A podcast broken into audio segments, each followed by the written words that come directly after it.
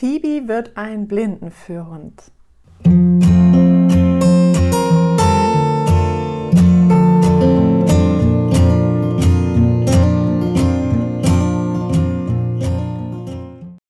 Dreißig Wochen alt.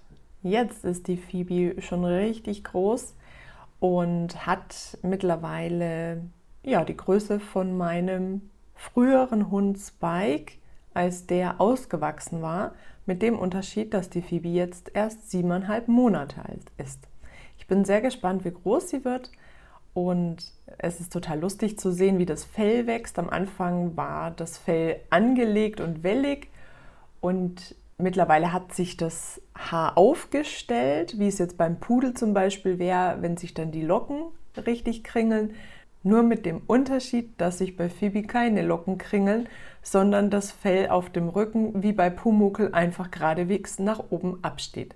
Sieht wirklich süß und auch etwas zerzaust aus, obwohl sie gebürstet ist. Und ähm, was ich auch total mag, sind die Fransen, die Fellfransen, die am Kinn und am Ohr wie so kleine Zotteln abstehen. Das macht es irgendwie ganz goldig und irgendwie individuell das Tierchen. Was ist so passiert?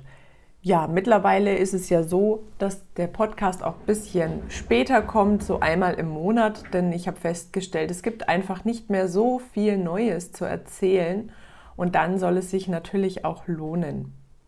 Bei Begegnungen im Wald schaue ich schon bei jeder Begegnung, dass sie bei mir bleibt, gut passiert und sie bekommt jetzt die Belohnung dann, wenn sie schön mit mir vorbeigegangen ist. Am Anfang habe ich es so gemacht, dass ich sie auch vorbei gelockt habe und ihr wirklich was vor die Nase gehalten habe.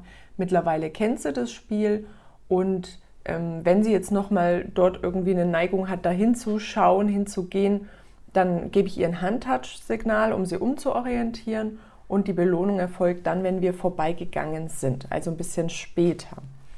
Ähm, ich möchte auch, dass sie von sich aus erstmal das Verhalten jetzt zeigt und dann belohnt wird und eben nicht wie am Anfang einfach nur vorbeigelockt wird.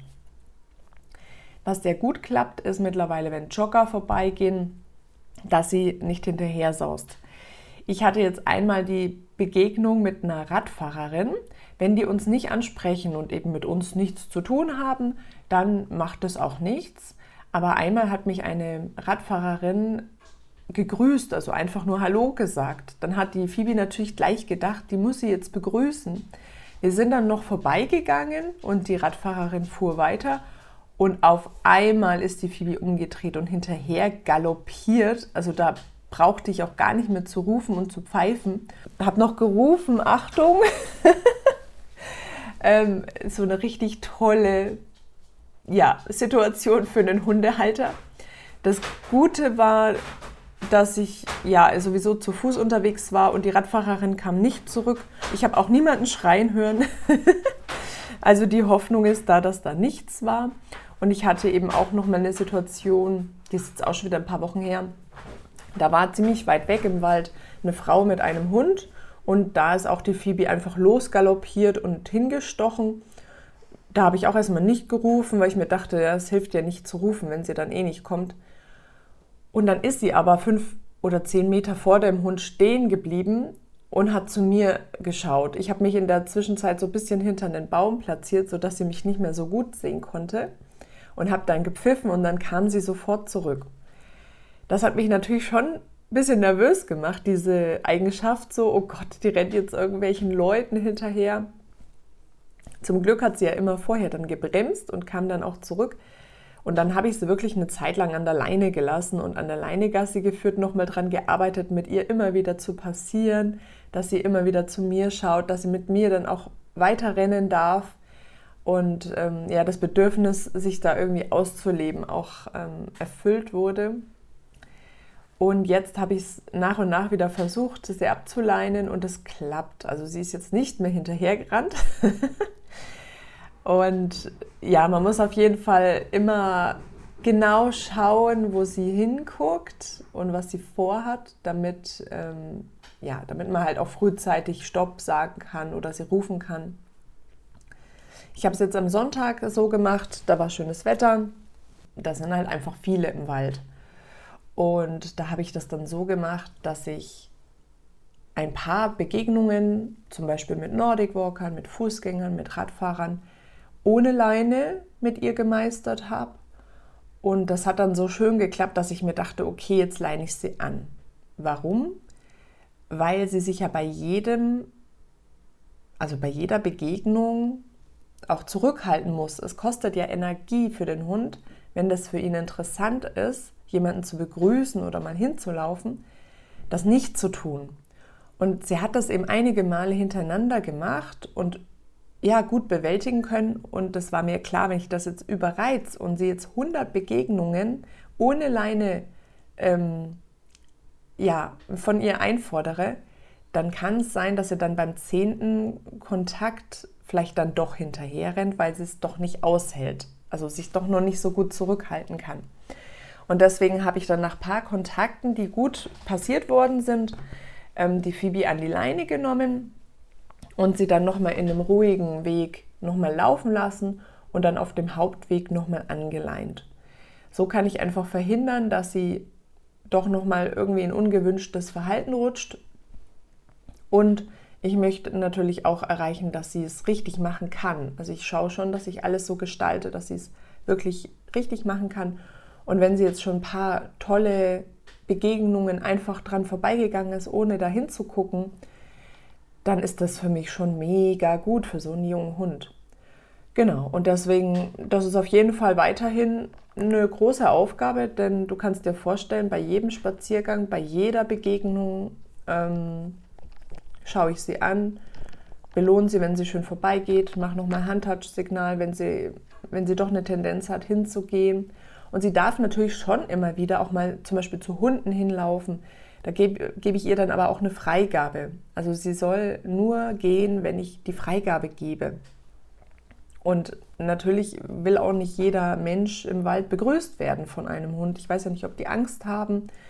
Und ähm, wir hatten neulich eine Situation, da waren dann Leute gestanden und die Phoebe ist dann langsam hingegangen und ist auch unten geblieben und die haben sich dann gefreut, aber ich habe mir dann auch gedacht, so, hm, muss man eigentlich auch immer ein bisschen schauen, ob das dann passt. Im Gruppentraining wird die Phoebe jetzt langsam ruhiger und konzentrierter. Am Anfang war sie wirklich total wild. Und jetzt, wenn wir zusammen üben, ist es so, dass sie wirklich Sitz und Platz bleiben machen kann. Ich kann die Leine schon mal hinlegen, ein paar Schritte weggehen. Und sie hält es auch aus, wenn links und rechts von ihrem Hund sitzt. Das finde ich auch schon ziemlich gut wie gesagt, für ihr Alter mit sieben Monaten sich so auch zurücknehmen zu können, das rechne ich ihr schon hoch an, wenn sie das schafft. Wir üben jetzt für den Hundeführerschein, wie gesagt, Sitz aus der Bewegung klappt schon sehr gut. Jetzt habe ich angefangen, das voraus zu trainieren, dass eben zu einem Spielzeug oder zu einem Target vorausgeschickt werden kann und sich dort dann auf Signal, auf Distanz auch Platz hinlegt. Das brauchen wir auch noch für den Hundeführerschein. Also wir nähern uns so den einzelnen Elementen und bei Fuß üben wir sowieso jede Woche im Gruppentraining. Was ich besonders toll finde, ist, dass die Phoebe echt relaxed zu Hause bleiben kann. Sie hat da von Anfang an kein Problem mit gehabt. Das ist sicherlich auch so eine ähm, Persönlichkeitstendenz, wo manche Hunde sich schwerer tun und manche eben leichter. Ich bin auf jeden Fall sehr froh darüber, dass ich mit ihr jetzt kein schwieriges Alleinbleiben-Programm trainieren muss. Ich habe es jetzt auch ähm, so begonnen, dass sie am Anfang war sie immer in der Box allein zu Hause, damit wir auch sicher gehen konnten, dass sie nichts kaputt beißt. Jetzt hatten wir es die letzte Zeit so, dass sie immer im Arbeitszimmer geblieben ist. Also die Box war offen und sie durfte sich in dem ganzen Raum aufhalten, aber die Tür zum Gang war zu. Und jetzt sind wir schon so weit, dass ich auch die Tür zum Flur mal offen lasse, wo auch Schuhe sind. Es ist wirklich so ein bisschen ein Vertrauensvorschuss, denn ich muss es halt einfach mal testen, um zu wissen, ob es klappt. Am Anfang habe ich auch immer wieder ähm, das Babyphone angemacht, damit ich dann unterwegs beobachten konnte, ob sie ruhig ist. Ich will sie ja auch nicht in irgendeine Stresssituation rein manövrieren oder hätte es dann eben früher beendet. Und da sehe ich natürlich auch, ob sie irgendwas anstellt. Sinnvoll ist es natürlich immer abzuwarten, bis der Hund zum Beispiel nach einem Spaziergang so 10 bis 15 Minuten so ein bisschen runtergekommen ist, dass er nicht so aufgedreht ist und ich dann gehe, weil dann kann es vielleicht schon eher mal sein, dass er nochmal, ähm, ja, bis er wirklich müde ist, nochmal seine Energie irgendwo auslässt. Und wenn ich warte so 10, 15 Minuten, bis er ruhig ist, dann kann ich ihn eigentlich, also wenn sonst nichts dagegen spricht, kann ich ihn eigentlich in der Regel gut zu Hause lassen. Bei der Phoebe war es jetzt auch schon mal so, dass ich sie wirklich hier reingebracht habe und sofort wieder los musste, um meine Tochter abzuholen. Und dann habe ich es eben mal drauf ankommen lassen. Das heißt, sie war schon frisch vom Spaziergang zu Hause. Ich habe ihr noch einen Kausneck hingelegt, damit sie da ähm, noch ein bisschen dran kauen kann.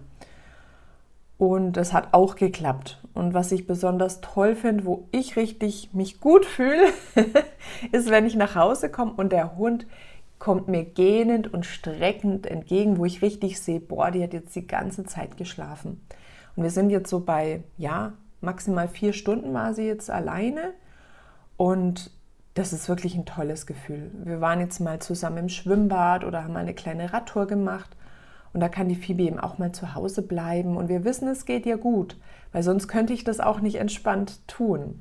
Phoebes Bellverhalten hat sich irgendwie eingependelt. Sie bellt jetzt nur noch, wenn die Hunde im Haus bellen.